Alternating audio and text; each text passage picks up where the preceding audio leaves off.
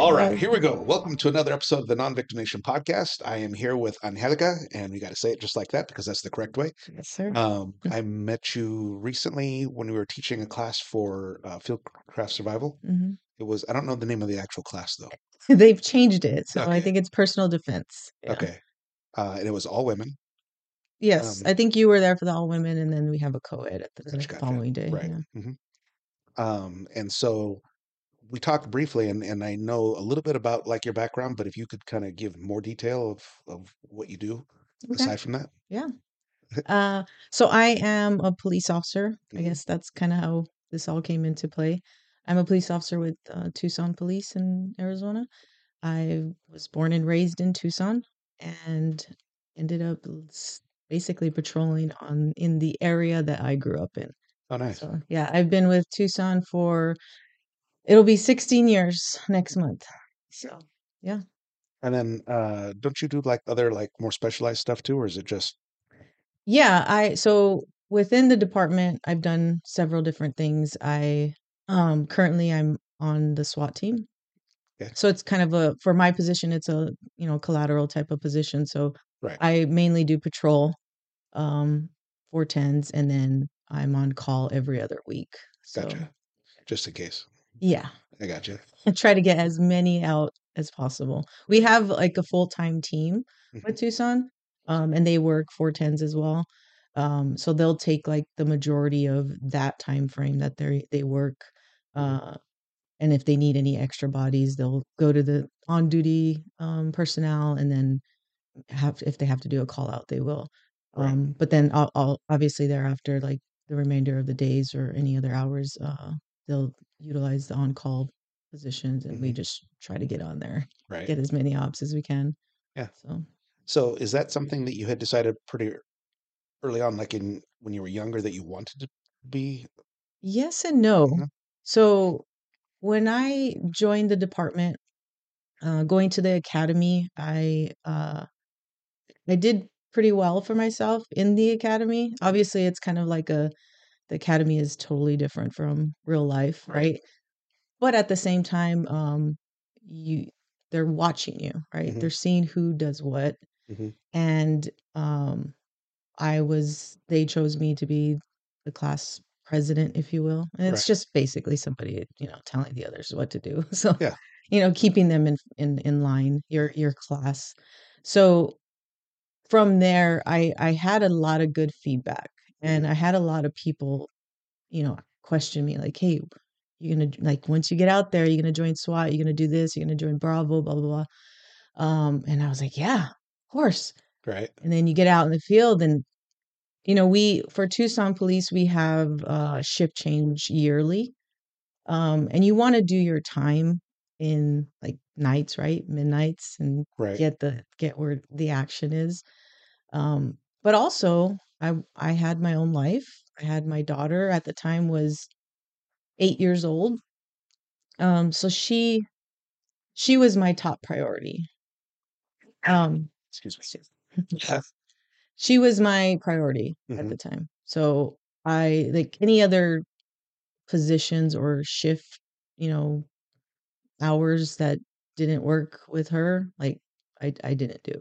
Right. So I, I say that because I, it literally took me, you know, fourteen years to get on SWAT because wow. of, by choice. I got you. Right. So I wasn't going to be away from her. I wasn't going to. And she, she got, she grew up, she got out of the house, and I was like, all right, I could do a little bit more now. And, you know, tried out for the team and, you know. So how often do you actually go out on those particular calls? So, I mean, it, sometimes we have waves, right? Like mm-hmm. some weeks are busier than others. Um, we just got our stats the other day, and I'm pretty sure we had, last year was two hundred sixteen ops in the year. And I think the year before we had two hundred fifty, if I can remember. Okay. Um, I, I, I said a, not too long ago, I said a, um, a, a number of two seventy. And that's what they had told us. But I think that was a few years ago. So the last couple of years have been between two twenty and two fifty. So, okay. Yeah. so this will seem kind of silly. I grew up watching the old SWAT T V show, like in the yeah. seventies, right? Yes. And so when I think of SWAT, and I know this is wildly inaccurate, okay, I think of like bank robberies and hostage situations, things oh, like that. Yeah. Like, just really like major things. That's why you're calling out like the SWAT team, right? Right. right. So in reality, what typically uh, is is a high enough issue that they actually need to call out yeah. SWAT? So yes and no, right? Like okay. that is ob- obviously glamorized and it's super right. cool to see. But don't get me wrong, everything that we do is super cool. That we do. So it's right. it's just as fun. Yeah. It's just a whole lot safer, right? Like we have so many tools and contingencies that we use. So, um, but yeah, it can be the hostage rescue, and that's oh my goodness, we trained for that so often. Wow! And it doesn't happen a lot, right? Okay. Knock on wood. Um, but it's always that one time, right? right? So we are constantly training for that. Um, so hostage rescue is definitely, um, up there. That is, you know, a probable cause uh, that right. we will be able to be, you know, be, uh, involved with. Um, a lot of what we do is, is, you know, mitigating violent crimes, right? Like violent people. So we're going after homicide suspects, um, suspects that have, you know, ag assaults, aggravated assaults, um, that have felony warrants out that are highly dangerous. Uh, and a lot of the times um, we're working alongside the U C units. Mm-hmm. So all of, we have four different divisions within the city of Tucson. Mm-hmm. Uh, each division, which is like east, west, south, um, north, they um, they have their own community, you know, undercover uh, unit. So they do a lot of the background of, okay, this guy just did this. We're going to start following him now. We're going to start surveilling. Um, and they start putting all the pieces together. Mm-hmm. And as soon as they have, for, for the most part, uh, you know, a pretty good spot where they know that he's going to be around, um, that's where they kind of, they call us and we mm-hmm. start setting up, you know, different contingencies of, okay, how can we get this guy? Is he going to go mobile? We can do this. If he's going to, you know, barricading the house, we're going to contain things like that. So once they have it like kind of narrowed down, mm-hmm. that's where we come in and we take them down. So gotcha. They, and don't get me wrong, they do, they actually do a lot on their own, mm-hmm. the, these units, but, um, when there's these violent offenders that are just not, you don't know what they're up to. Um, mm-hmm. That's where we come in. So I gotcha. Okay. And it, it could be also, um, you know, sex offenders, you know, that, or sex assault um, offenders mm-hmm. that are just shouldn't be out there anymore. Like right. we need to get them. So, yeah.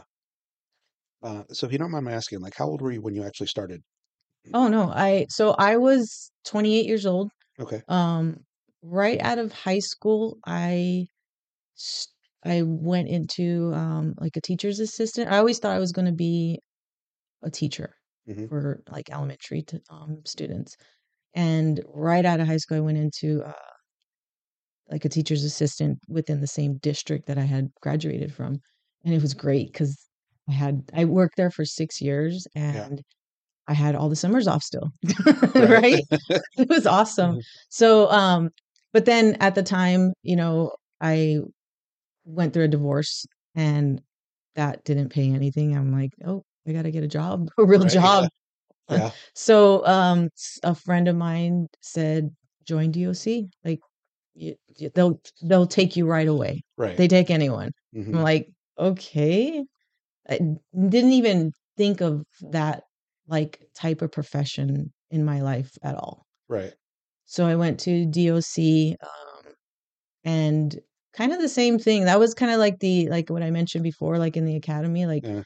people started seeing like this little yeah. spark in my eye, I guess. And um, it just kind of shot from there. So I spent three years at D O C and it was definitely a good stepping, you know, stool, but right.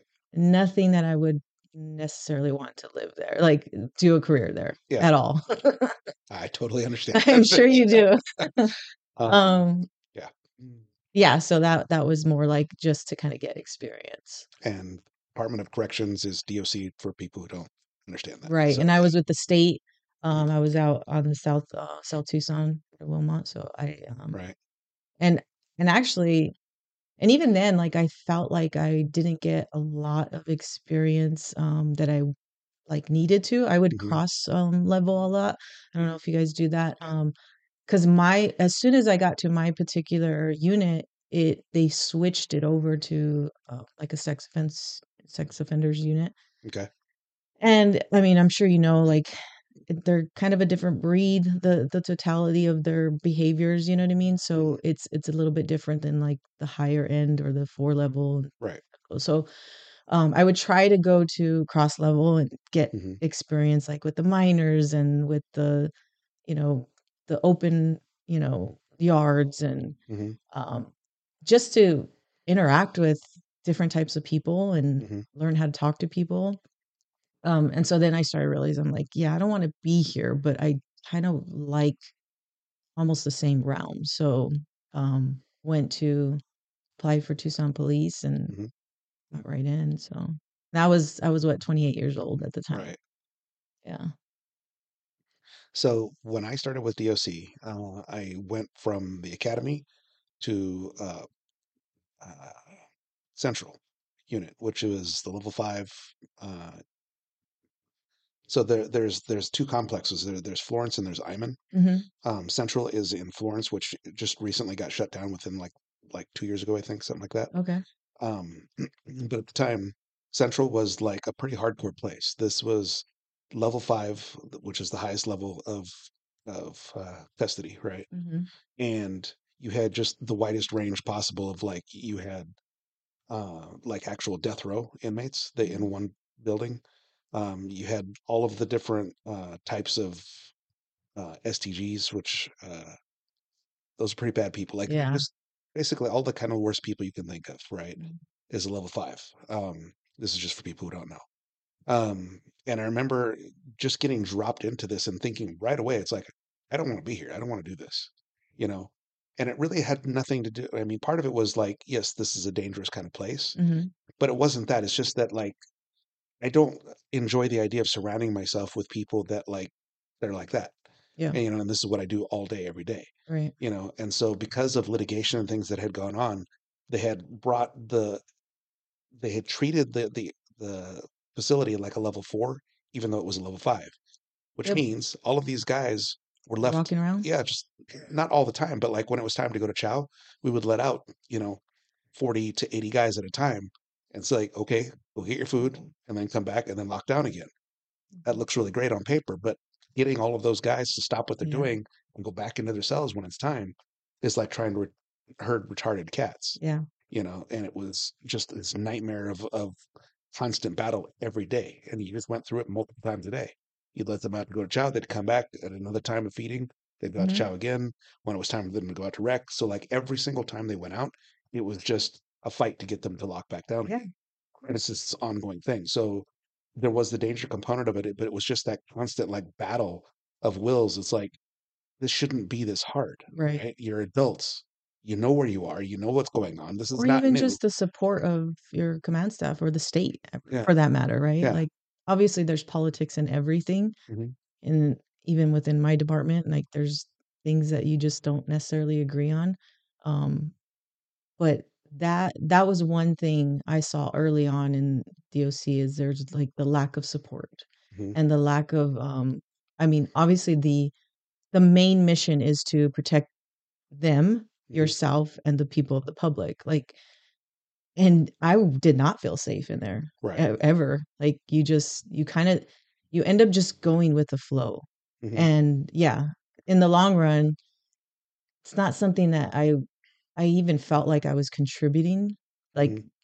something good in my life too, right? Like obviously we have to have that. And I agree to it to a certain extent, but I feel like I, I didn't really have a fulfillment in life at the time. It was a job. Right. So. And I found myself in that same space. It's like, it wasn't that I couldn't handle the job or that I wasn't good at it. Um, I got pretty good at it very quickly, just out of necessity. Um, but like I said, and just like you said, the things that I'm capable of and the, that I want to do in the world make it a better place or to feel successful or feel fulfilled had nothing to do with being there. Right. I know that there are people there that their personality type, they wouldn't be happy anywhere else. That that's what they do, you know, and that's for them. That's wonderful. You know, but that's just not me. Yeah. So like I said, I, I knew really early on that I wanted to like get out of there as soon as possible. Um, but I want to, but I also made a commitment to like stay there to at least, I didn't want to just like start and then quit. Okay. So yeah. I, I made a commitment. I would stay there for at least a year and see what opportunities came up, you know, how things whirled. Um, but eventually I just decided, nope, I really do need to go. This, this is not getting better. In fact, it's getting worse. Yeah. You know, because of the politics and a new director who decided he's going to change everything. Mm-hmm. So all of the systems we used to have in place about how we dealt with the inmates, they've been slowly eroding and giving us less and less options to deal with people that are not getting less dangerous. Got it. Yeah. So um, definitely need to get out of that environment. And so I started a podcast. Um, eventually I'll be working here at T A C Hub with Dan. Nice. Yeah. You know, um, and so that's kind of my exit strategy into doing something that is much more meaningful and impactful and hopefully is helping people be better. So cool. that's, that's where we're going. Yeah. I, um, I have a cousin who works at D O C still, mm-hmm. and she's a sergeant now. But oh my goodness. The stories that she tells me, I just, I'm like, why, why are you there? Like, it's not safe. Yeah. So I don't yeah. know, but some people, you know, I don't know if they just get comfortable or just it's, it's what's content at the moment and paying the bills. So. Well, I know for a lot of people, especially when they were offering pensions, mm-hmm. which they don't anymore, they stopped that a number of years ago. I don't know exactly when. Uh, so yeah, so the people that are getting hired now get a, uh, like a, it's not a four oh one k, it's it's like some other version, but it's just a basic Are you serious? Retirement, and that's it. So they're not getting anything extraordinary. Okay. They're getting benefits, which is good. Yeah. You know, but there, there's not a, like a really extreme reason to stay there other than that, right? Mm-hmm.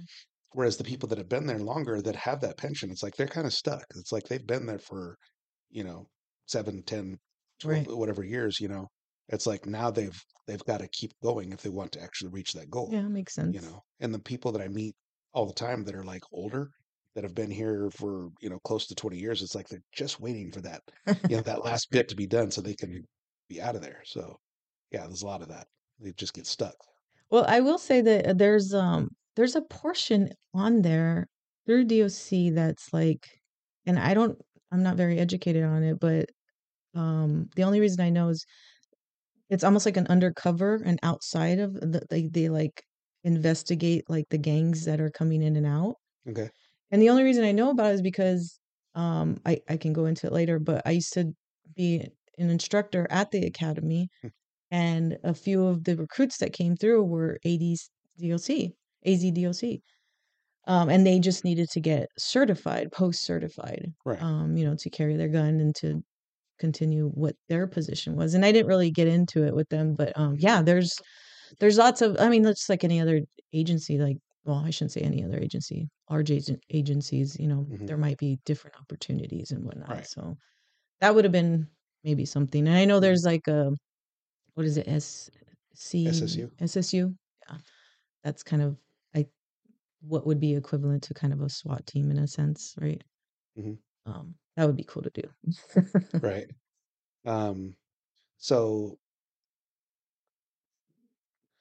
In the time that you've been in, have you ever encountered a situation that was like, holy shit, I am in the wrong place. I just,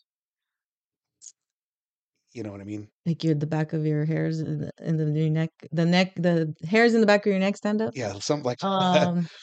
Or, or you just didn't feel safe. Is that what you mean? I guess like I, I, I, I equate most things to like, uh, soldiers, because I'm more familiar with that than mm-hmm. the law enforcement part. Um, you know, like when they're going into, there's the idea that they they want to get ready and they want to go to war, they want to like go to battle and that sort of thing.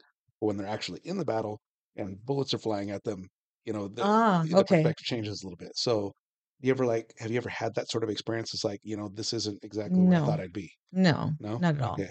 No, it it was more so like kind of what I was saying is like, mm, this doesn't feel safe at the moment. Mm-hmm. Like, what can I do to make this better? Right. Make this safer or okay. make myself safer. Um, no, I think early on, um, my I was working midnights, and then, you know, my particular area sector, it was kind of out in the boondocks. And so I was kind of always alone, or if it would be the same, um, the conjoining uh, squad that was the same sector, he would, um, good friend of mine, like he would kind of, it would just be like the two of us out there way out in the boondocks, and mm-hmm. not a lot of lights, things like that, like, and just people, things lurking in the darkness, right? Right. There would be times where it's like, ugh, this is kind of eerie. You know what I mean? Like, mm-hmm. let's go over here so we can see better. But for the most part, no, I've never, um, never had any like doubts per se. Mm-hmm. It was just more so like,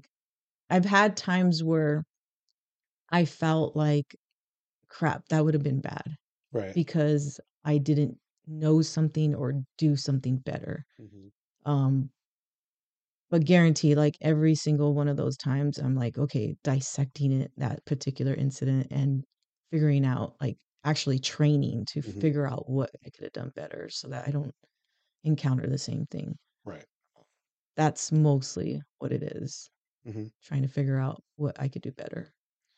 So in your department, because you're part of the SWAT, you get additional training. Oh, yeah. What other people do. Right? Yes. So is, is there any way for like the regular uh, officers to volunteer to get more of that training? Uh, so, yeah. I mean, not, not like we do. Mm-hmm. Um, a lot of what we do is, is crucial to our duties, right? What we're going to be implying, but th- th- even though our department is so, is as large as it is, mm-hmm. um, and there's so much going on because our training facility is, is pretty big, and, um, they have a lot going on, right? Mm-hmm. Even with all that, there's plenty of opportunities, right. plenty of people out there, and to include me, yeah, that will make the time to help you with something. And it's, I say that because it's not utilized enough. Right. Um, there's also lots of trainings that you can go out and find, mm-hmm. um, and ask the department to pay for. And if oh, you, nice. yeah, like, you know what I mean? You put up a good memo and whip that up and right. make it sound really fancy. And mm-hmm. because that's exactly what it's going to do, is going to help you in the long run. So if right. you can convince that, you know, chief to, to sign off, which is usually a yay, right? Um, they'll pay for you to even out of state, out of out of um, city. Like, there's plenty of opportunities. Um, a lot of people don't take that opportunity to imply those, right? But even just as much as, uh, or as little rather, um, as like open shooting. You know, the the department offers, I think it's like twice a month at the very least, open shoot days. And you get free ammo. You have, nice. you even have, um, you know, instructors there to help you if you want. If you don't want it, you kind of just can shoot on your own. Right. Um, but there's opportunities out there for sure. Yeah. Well, that's good. Yeah. Um, SWAT has actually, uh, we have some very good team leaders, some sergeants, and they've actually, um, taken their time to use some of the guys on the team to go to different um, squads. And when I say different squads, like all hours, right? Because everybody's on different hours.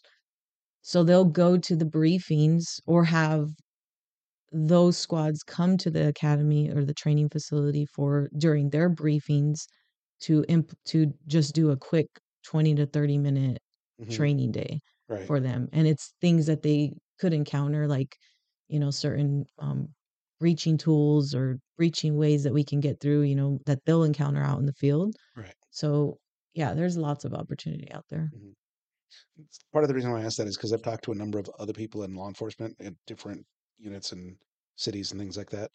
And it always kind of comes back to there's, there's a lot of, or there's more a lack of training that most officers get. The ones that aren't doing something more specialized, mm-hmm. they're not getting enough of, of like those sorts of training when it would probably benefit them. Yeah. Know. Yeah. I get it. It's, you know. It's kind of twofold, right? Like, so if you, obviously they're not going to have the patrol guys are not going to have the training that we do. We, right. we train, um, twice a month, every other, every other week, once a day. And then we have, um, two week long, um, trainings throughout the year, mm-hmm. and in which we call, qualify everything on. So we qualify twice a year. Yeah. Um, so we obviously every other week we train. Um, that being said, like with us, we, we have so much that we do, right? So we have to do those. We have to train those all the time. Right. ten hours every other week is not going to cover everything. So right.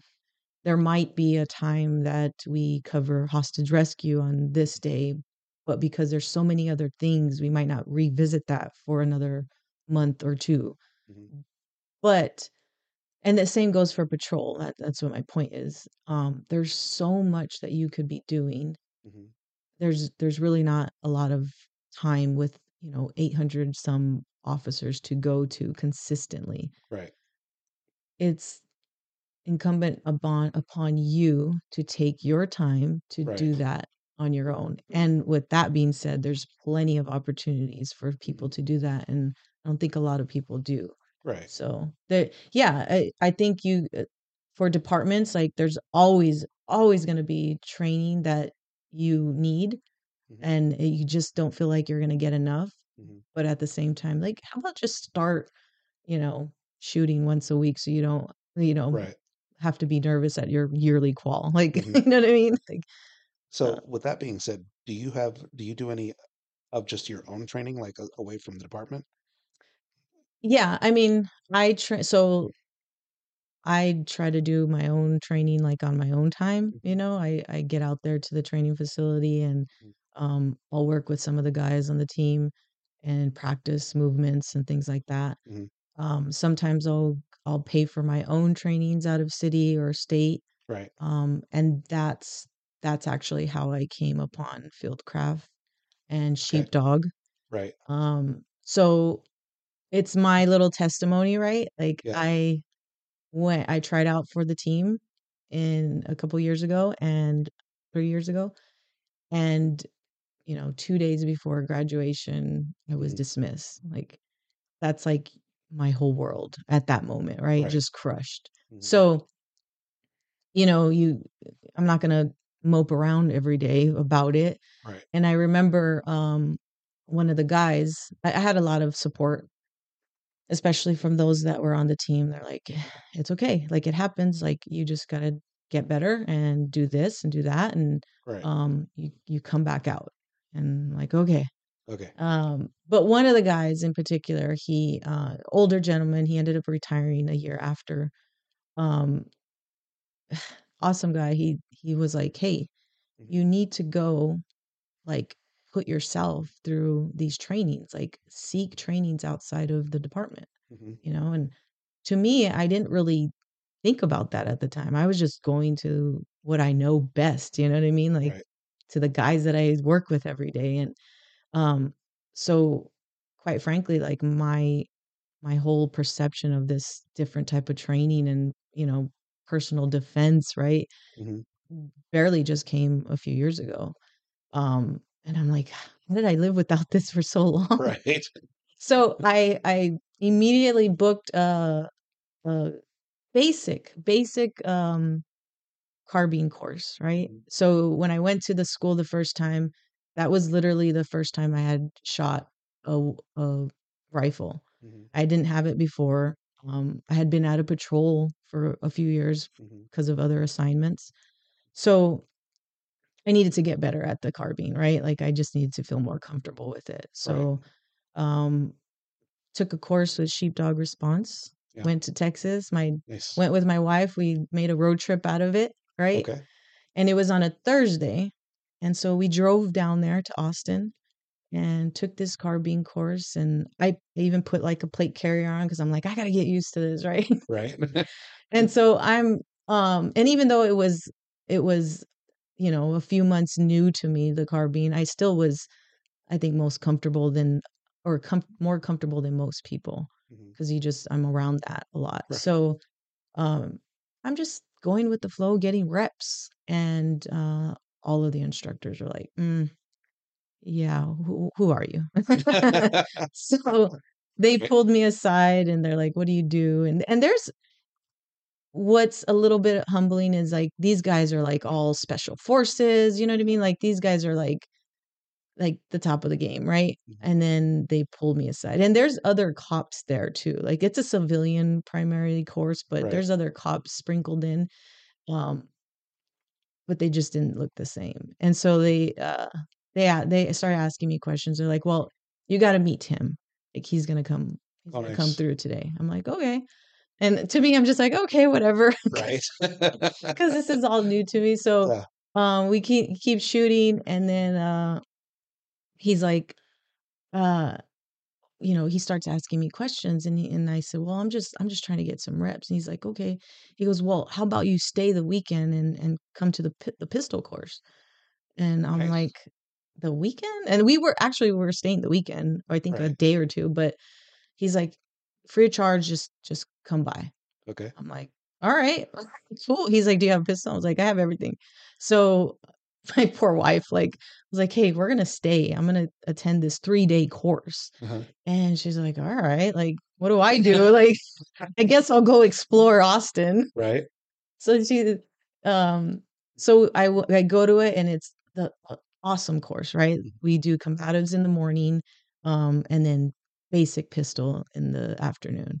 And combatives, like at the time, I I always had like a foundation for jiu-jitsu, for, you know, basic combatives, right. but nothing that I consistently went through. So um so at least at the at that time during the the teaching, it was apparent that I had some sort of foundation, but I was still learning. Right. So but it was awesome because like you fight with weapons and you learn how to, you know, take position and do damage. And so we're doing all this, and I'm just like breezing through, like having the time of my life. And then we get on the range, and, and at one point Tim comes over and he's like, let's do, let's do a little, you know, meet off or whatever you want to call it. And so we right. do like a, a drill with mag exchanges, and it, it was so fun.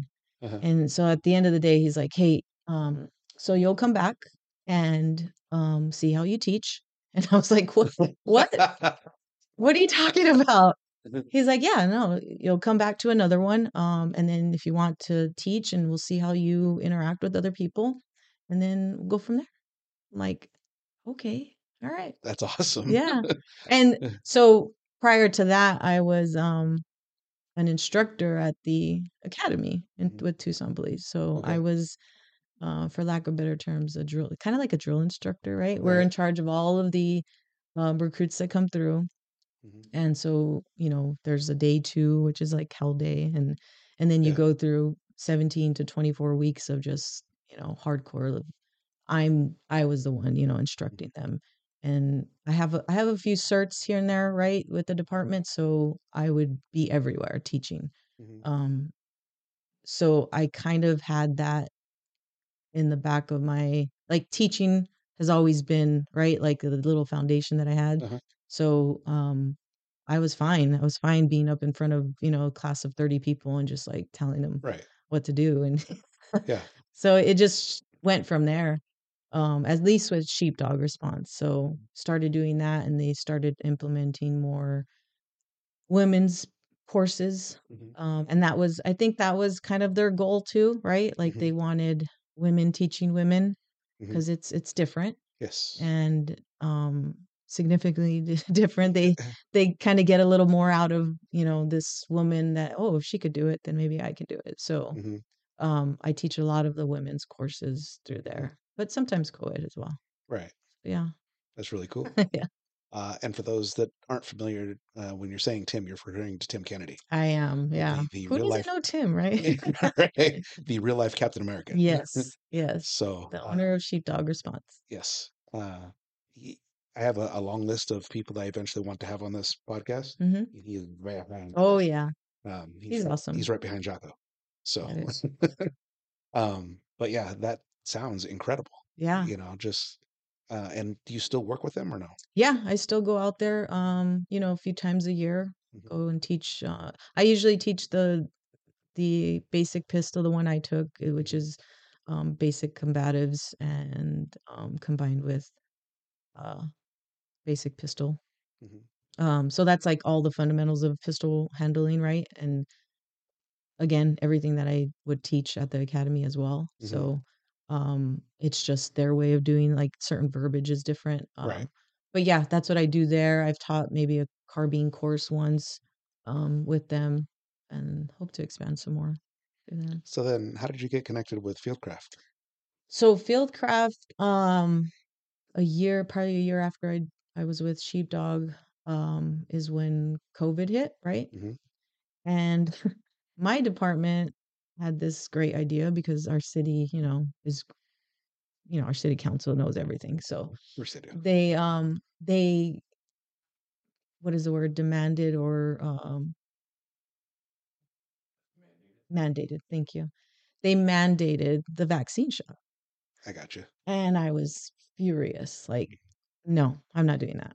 And I, I literally was ready to leave. Like I'm, I was like, and that, that was like at what, fourteen years of wow. fourteen or fifteen, fourteen years, I think, um, you know, in the department. And that's, that kind of sucks. Like, I'm like, I don't want to leave now. Like, first of all, I love my job. And secondly, like my retirement, I don't, I don't want to leave that. Right. Um, I mean, the obvious reasons. Right. And, and, but that was what they were kind of, you know, implementing is if you don't get, if you don't take the vaccine, then you won't be, you know, here right. anymore. Um, so it, it went into the whole, you know, getting waivers and this and that, and which, by the way, my waiver is completely truthful. Like my religious waiver, right? Like you don't, I don't just, I'm not just going to say something, mm-hmm. but at the same time, I didn't, I didn't like that. I didn't agree with that mm-hmm. mentality. And, you know, not necessarily the vaccine per se, but just you implementing this on me. Like, right. you can't tell me what to do. But, um, and at the same time, Mike Glover, like he was, he was out there preaching, right? Like he was, he, he had his own opinions about, about it, mm-hmm. but he also had the support of specifically for law enforcement. Right. And I remember a video and he was like, he's like, any, any police officers out there, put your resume in. Like, come talk to me. Mm-hmm. And I did. I put my resume in. Nice. And and it wasn't like um and it was so crazy because I was just literally ready to leave. Like I wasn't gonna stand for this. Mm-hmm. That's how com- you know, passionate I was. Yeah. And I didn't have a, anything, you know, to fall back on per se. I had mm-hmm. Sheepdog, but that wasn't like consistent, you know what I mean? I just go every so often. Mm-hmm. Um, and that's usually out of state. Um, so I, I just put my, my resume in, and yeah, a few, um, a few months later, the coordinator that was in Arizona, um, called me, and we had a, you know, interview over FaceTime, and he said, this, this is what I want you for. Um, I want to create like a hub in Arizona so that we're not flying people all over. Right. Um, and we'll teach this class, this specific class, which is the personal defense class. Um, and everything within that class mm-hmm. is everything that I've done at the academy, like everything that I teach normally, right? Okay. Situational awareness, mindset, mm-hmm. um, how to take care of yourself. And then even to sprinkle on some of like the legalities of owning a firearm, right? Mm-hmm. Like I, who better person to hear from than a police officer. Right. So, um, and then the, the latter portion of the day would be scenarios. And, um, so everything is, is just, it was what I was used to. And so I started coming out, and it just kind of fell into place. Right. Met, met Nate Jones, and we, you know, clicked yeah. and yeah, just started teaching with them. Mm-hmm. And Nate is a really cool guy. He is. um, so as far as the curriculum for that, like how much of it was something that you developed, and how much of it was something they said, hey, we want you to do this? No, it's not anything I developed. They had the curriculum in place, okay. um, which it, it just seemed perfect, right? Like I was like, yeah, this this sounds great. And, um, you know, it's just me putting in my kind of two cents as far as like what I would see as a police officer, what I would expect is, you know, if this person got into this, you know, event and they came in contact with law enforcement, mm-hmm. what what would happen from there? So I'm just putting in a little bit of, you know, my end as a police officer right. into it, but mostly it's, it's their curriculum, and um, it's not, it's not brains, you know, rocket science. It's just mm-hmm. like, this is what is expected, you know, in the law state of, you know, your, your state, your particular state. Right. Um, and then going kind of like, you know, dissecting videos. Right. Um, and they could be any videos, right? Like we, we watch videos all the time, and you can just learn something from everything. Right. Yeah. Like, so it doesn't necessarily have to be those videos, but because it's this, it's consistent. We, we use the same videos, and all we're doing is dissecting them. Like what, what would you would have done? What could they have done better? Things like that. Um, and then scenarios, like obviously within the department, like I'm so used to that, right? Like we, right. we do scenarios all the time, but what civilian can ever do a scenario, right? Right. Unless you're married to a cop. Yeah. And you're, you're being the bad guy while he uh, clears his own house, right? Like, right. So I don't think anybody will get that unless it's an actual event that they're involved in. So um, those scenarios I think are like the most crucial point to the whole thing. Like you're, what better way to pressure test yourself yeah. to know what, how your body's going to react mm-hmm. and then how you can make that better mm-hmm. if, if, you know what I mean? Yeah. Um, I've done, like, I, I got to help the last time you were here for that. Mm-hmm. So that was really cool to kind yeah. of like see how all of that ran, um, especially the way that we were doing it in the shoot house, you know, like the scenarios of like, you have an invader in your house, like, how do you react? How do you, yeah. you know, what do you do? Um, but also working with Guardian Training Consulting, Josh Logan. Um, he has the, uh, the big projector that, that puts up on a screen. Oh yes. And mm-hmm. so it's, uh, it's really incredible, like to see how people react to that, even understanding that it's a screen, they still like their heart rates climb. Yeah. You know, yeah. they, they go through the whole, the whole gambit of, of those emotions and, and, you know, panic and, and all kinds of things. Right. Yeah. I really believe that all of those things are incredibly important because everybody has an idea of like what they're capable of. And they, and it's usually a much inflated idea, right. you know, you know, everybody thinks they can fight until they get into an actual fight. Yeah. You know, everybody's got a plan until they get punched in the face yep. kind of thing. So, you know, understanding on a psychological level, like what that's going to be like versus the actual adrenaline rush, the stress, you know, like, you know, and even kind of the after effect, like when the scenario is over, how people like their heart rates are so elevated, you know, they're still dealing with what the decisions that they made or didn't make, mm-hmm. you know, I think those are incredibly important experiences for people to have. Because otherwise you're never going to, I shouldn't say never, it's going to be a much harder situation for you to deal with in the moment. Right. If you've never had any kind of previous yes. experience about what to do in the situation and then how to deal with it afterwards. Yeah.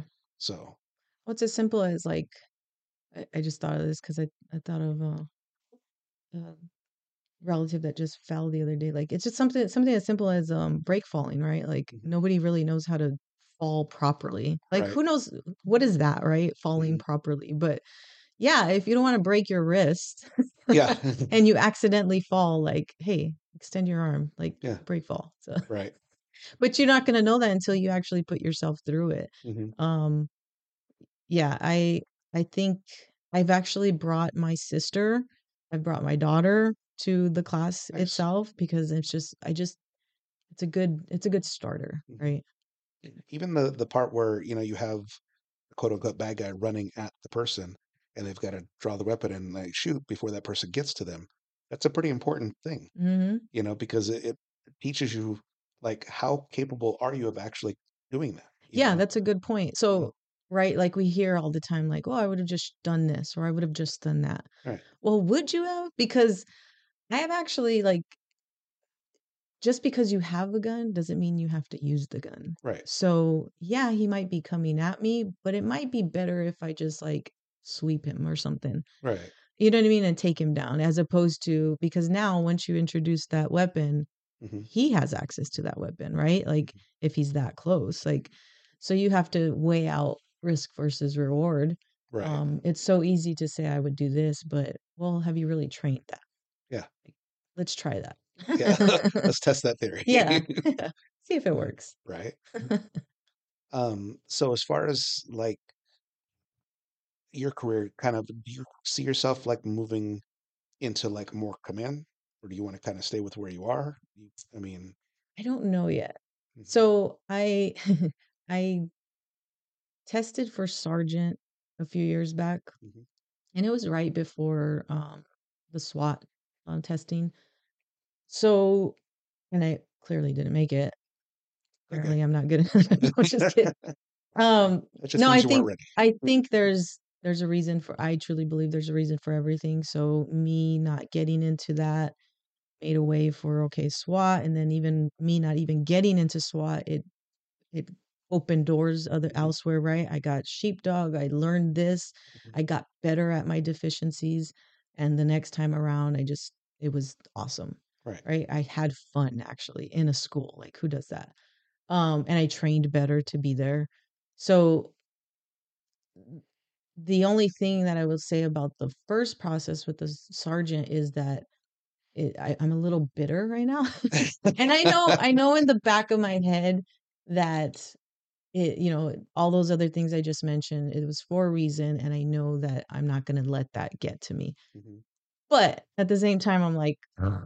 I put so much work into that. And yeah. there's other people like, trying not to compare myself, you know what I mean? Right. But it was the fact that I really did. I put a lot of work into it. So I guess the only thing I can say about that is that I know what kind of work I need to for the next time. Mm-hmm. I just don't know when that will be. Um, right.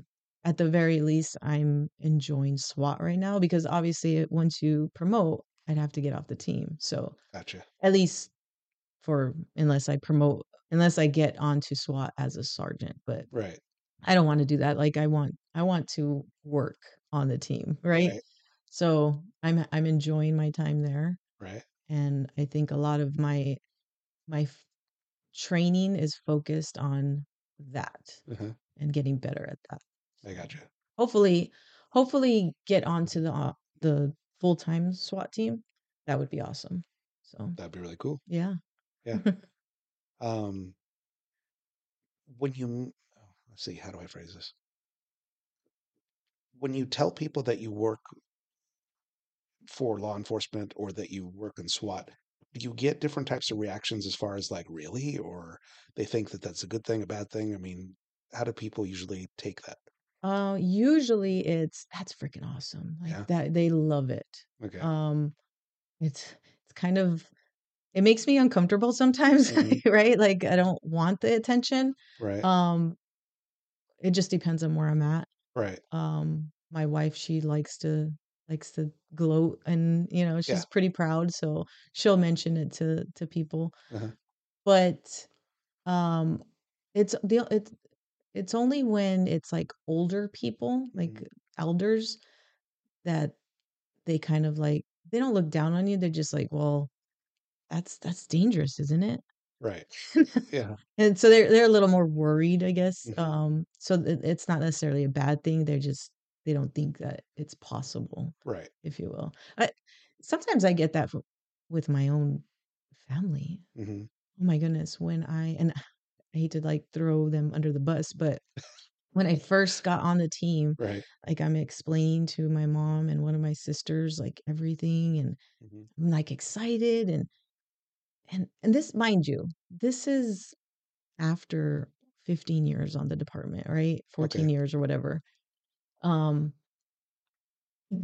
and I'm talking to him about it, and and these, and finally my sister's like, Angelica, she's like, but do you really need like, is that is there people out there where you have to be on this special team?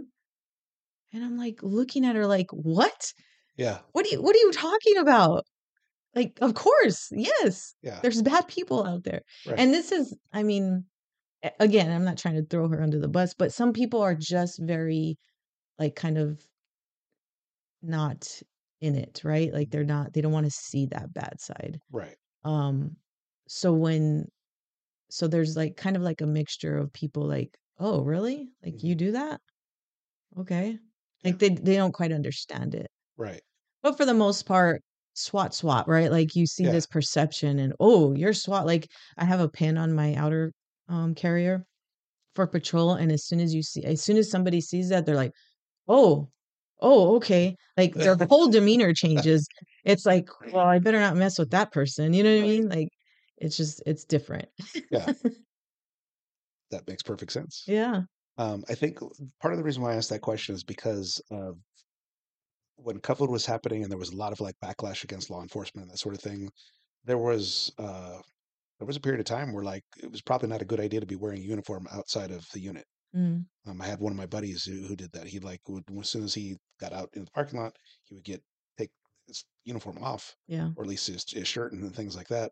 So it wasn't obvious because law enforcement was getting attacked, yeah, in different places. Um, I don't know how extreme that was in Tucson, um, and whether you ever went through any of that or not. No, um, quite frankly, like we, I, I don't think it's a huge deal in mm-hmm. Tucson. Um, there's certain groups in Tucson, right? And, um, that will protest or speak their mind.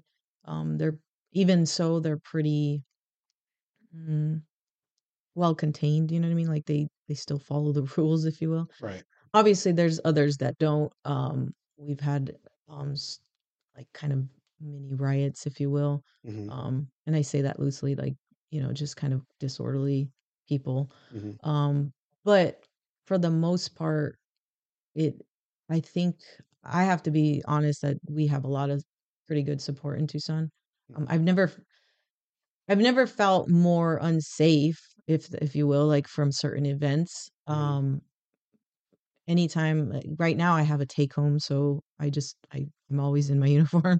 I gotcha. But, um, before that, I, I would never sh- just display it anyway, like regardless yeah. of, um, certain times of the, of life or happenings. Mm-hmm.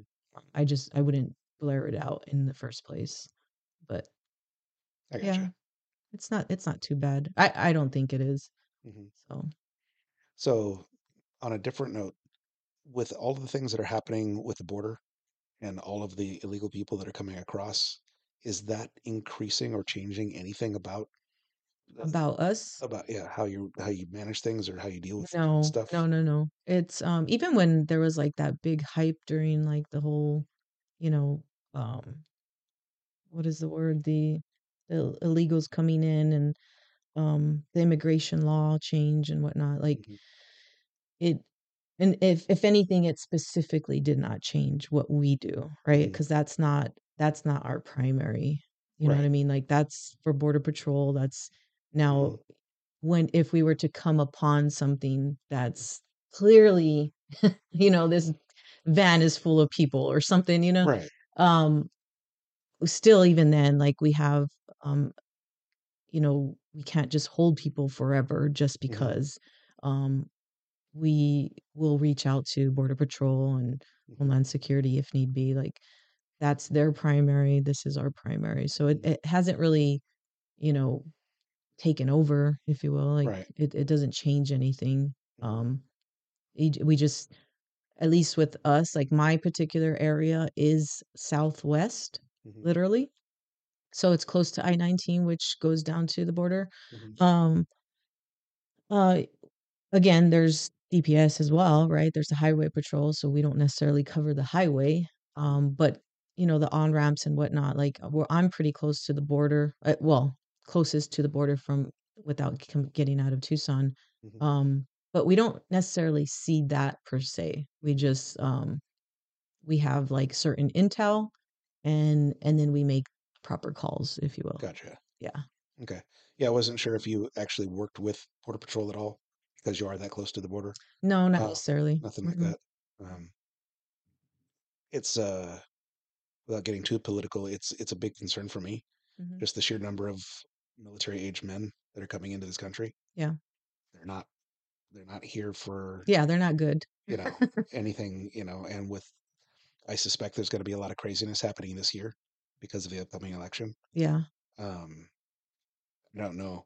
Well, we do have, we do have a lot of problems with human trafficking, right? Mm-hmm. Like not human smuggling per se. Well, not any less of human struggling, mm-hmm. but human trafficking. Mm-hmm. It's, it's, it's a huge industry, right? Yeah. And it's all secret and it's all like, um, they're just, they keep change it within their, I guess, organization, if you will.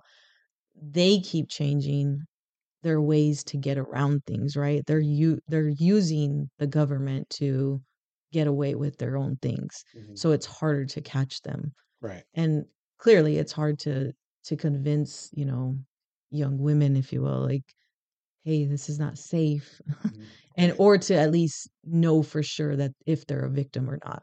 Mm-hmm. Um, so that, that in particular is a problem because we can't always pinpoint it. Right. Um, but again, there's also units and departments that are specific for that. Mm-hmm. So we have to, like, any intel, like, I feel like patrol is mostly intel, right? We're going to, we're going to see things. We're going to put away people that, mm, you have a felony, there, you're, you're going, right. You have all these drugs, you're going, like, and then kind of just putting the pieces together and forwarding it to the appropriate units so that they can just, like, close down on things. Right. So. Gotcha. So kind of, again, going back to something that you said earlier, there are a lot of people that, because they don't see the violence or they don't experience those things, they mm-hmm. don't live in an area where it's just inundated with crime necessarily, that they sort of think that it doesn't happen there. Right. That that, that all that stuff happens someplace else and, and that they're safe, right? Yeah. So how do you, do you have any advice for people to, like, just change that perception a little bit, to to think that you do need to, like, learn some sort of self-defense. You do need to learn how to use a firearm. You do need to learn, you know, uh, uh, awareness and that kind of thing. Yeah. I mean, like, how do you kind of encourage that for people? Um, I, that's the hard part, right? Is, like, mm-hmm. getting the word out. Mm-hmm. Um, I will say that every chance I get, I'm trying to help somebody, or there's been times where, um, like, just a random person, right, like, has has a firearm, mm-hmm. and then something random will happen to something in the street, so they come out, out, you know, trying to protect themselves. But then it's like, well, wait a minute, what are you trying to protect yourselves? So you you start educating these people, like, okay, mm-hmm. great, you have a firearm, that's one step. Mm-hmm. Well, there's three other steps to owning a firearm. Right. Is knowing what the laws are in your state, mm-hmm. knowing where you, you know, when and when you can't shoot, right? So it's not just about, like, that first step, it's, it's beyond that. And, mm-hmm. you know, educate, I, like I said, I try to educate as many people that I come in contact. And clearly, like, I'm taking calls all day, right? Mm-hmm. If I can talk to every single person and just be like, hey, don't forget, you can do this, mm-hmm. you know, um, to ha- better yourself, right. or to protect yourself. So this, something like this doesn't happen again. That's, that's kind of like the, the offset of police, right? We're trying to protect and actually help people protect themselves. Right. So, um, I'm not probably answering your question. I just, it, it, I think that's the hard part, is getting the word out, but little by little, it's, uh, I, I at least try to do it, is, hey, this, this could actually happen to you. And mm-hmm. what are you going to do about it? Right. Because we might not always be there. Exactly. The thing is, is that they, it's not so much that they are ignorant, mm-hmm. as, or they're just plain immune, right? Mm-hmm. Like, they're used to that guy running out the store with all the, you know, s- stuff in his hands, and they right. just walk by. Well, how about you get yourself maybe behind the pillar, because, you know, if the cop comes out and calls him, he might shoot at him and you're in the way. Like, right. do you know what I'm saying? Like, yeah. it's just being, making these people aware, like, hey, you can be better about your surroundings and protecting yourself. Right. Yeah. Situational awareness. Yeah. yeah. Um, that's actually an excellent point, because I never really thought about it from bystander's point of view. Um, when things are happening, a lot of people will just, like, just stop and, and, yeah. and look, you know, it's like, how about get out of the way? Yeah. Uh, take cover. You know, don't just stand there. Yeah. You should be a, you know, a casualty just by accident, you know, and not even be involved with what's going on. So yeah, that's an excellent point. Um, so the way that we uh, typically wrap this up is, is I ask people for, like, parenting advice. Mm. So like, like what's your best parenting advice? I don't know about that. I have, like, three that I've been consistently the bane of my existence. Yeah. Um, there's one more, and she's like kind of like the uh, the hope for our family. Gotcha. No, I'm just kidding. They've all um, I've had four, so mine is is twenty-two years old, and then my wife has three, and slowly but surely, like they've all come back, right, mm-hmm. and matured and gotten like opened their eyes a little bit more. Mm-hmm. Um, I think consistency is like top key, right? Mm-hmm. And practicing what you preach, right? So like I it I had a very hard time with, like we talked about, like I talked about drill instructor, right? Like, and then even just at work, like command presence, uh-huh. um like that's that's what I'm used to, but you can't be like that at home, right? Right. And letting down your guard, right? And but all but at the same time showing that This is this is quite possible. Like you asked me earlier, mm-hmm. you know, what can you do to, um, you know, what advice to have for, for others? Like, I'm I'm your advice. Like I'm right here. Like proof that mm-hmm. I'm, you know, doing what I want to do, and I'm not worried at all because I have the confidence, because I train, because I do this, I do X, Y, and Z. Right. Like it is possible. Like mm-hmm. so, showing that to my kids is, I think. Like, at least not, even if they don't believe it now, like, it's in the back of their heads. Like, okay, I can do that. Right. And I can be a good person, and I can be a tough person, or whatever you want to call it. You know right. what I mean? Um, but also consistency. Like, mm-hmm. they may not always like what I like, but at least I'm, we're consistent. Yeah. I say we, my wife and I, like, we're consistent. We don't let down our guard because of you don't like us. We're consistent, and um, I think that's the least that I can do. So right, that's really awesome. I hope so. Yeah, um, I think that you're right. Like being consistent is really important, uh, and you're you're not saying something and then doing something else. You're actually living that example. Yeah, you know, so they have that to, to fall back on, and I think that most children, um, even as they get older. Regardless of what they're displaying and what they're saying, what they what they recognize is still a part of of how they learn. So whether they're, you know, making it obvious to you, what they see and what they what they observe you doing is the true lesson that you're teaching them. Yeah. So I think that's really important. And I think that's an amazing thing. I hope so. So yeah. But uh, I uh, want to be respectful of your time. I know that we have other things to do today. So uh, I really appreciate you being here. Thank you for having me. Absolutely. And I would like to have you back sometime and talk more. Um, thank you so much for sharing like the experiences that you have, especially like with how you got to all the different training things. Mm-hmm. That was really cool. So, uh, yeah. Cool. Thank you. Absolutely. Bye, everybody. Thank you for listening. And if you enjoyed this episode, don't forget to like, share, and subscribe. Also, you can now support the Non-Victim Nation by donating via listener support directly on Spotify. Remember, the story of your life is being written right now, and you are the hero.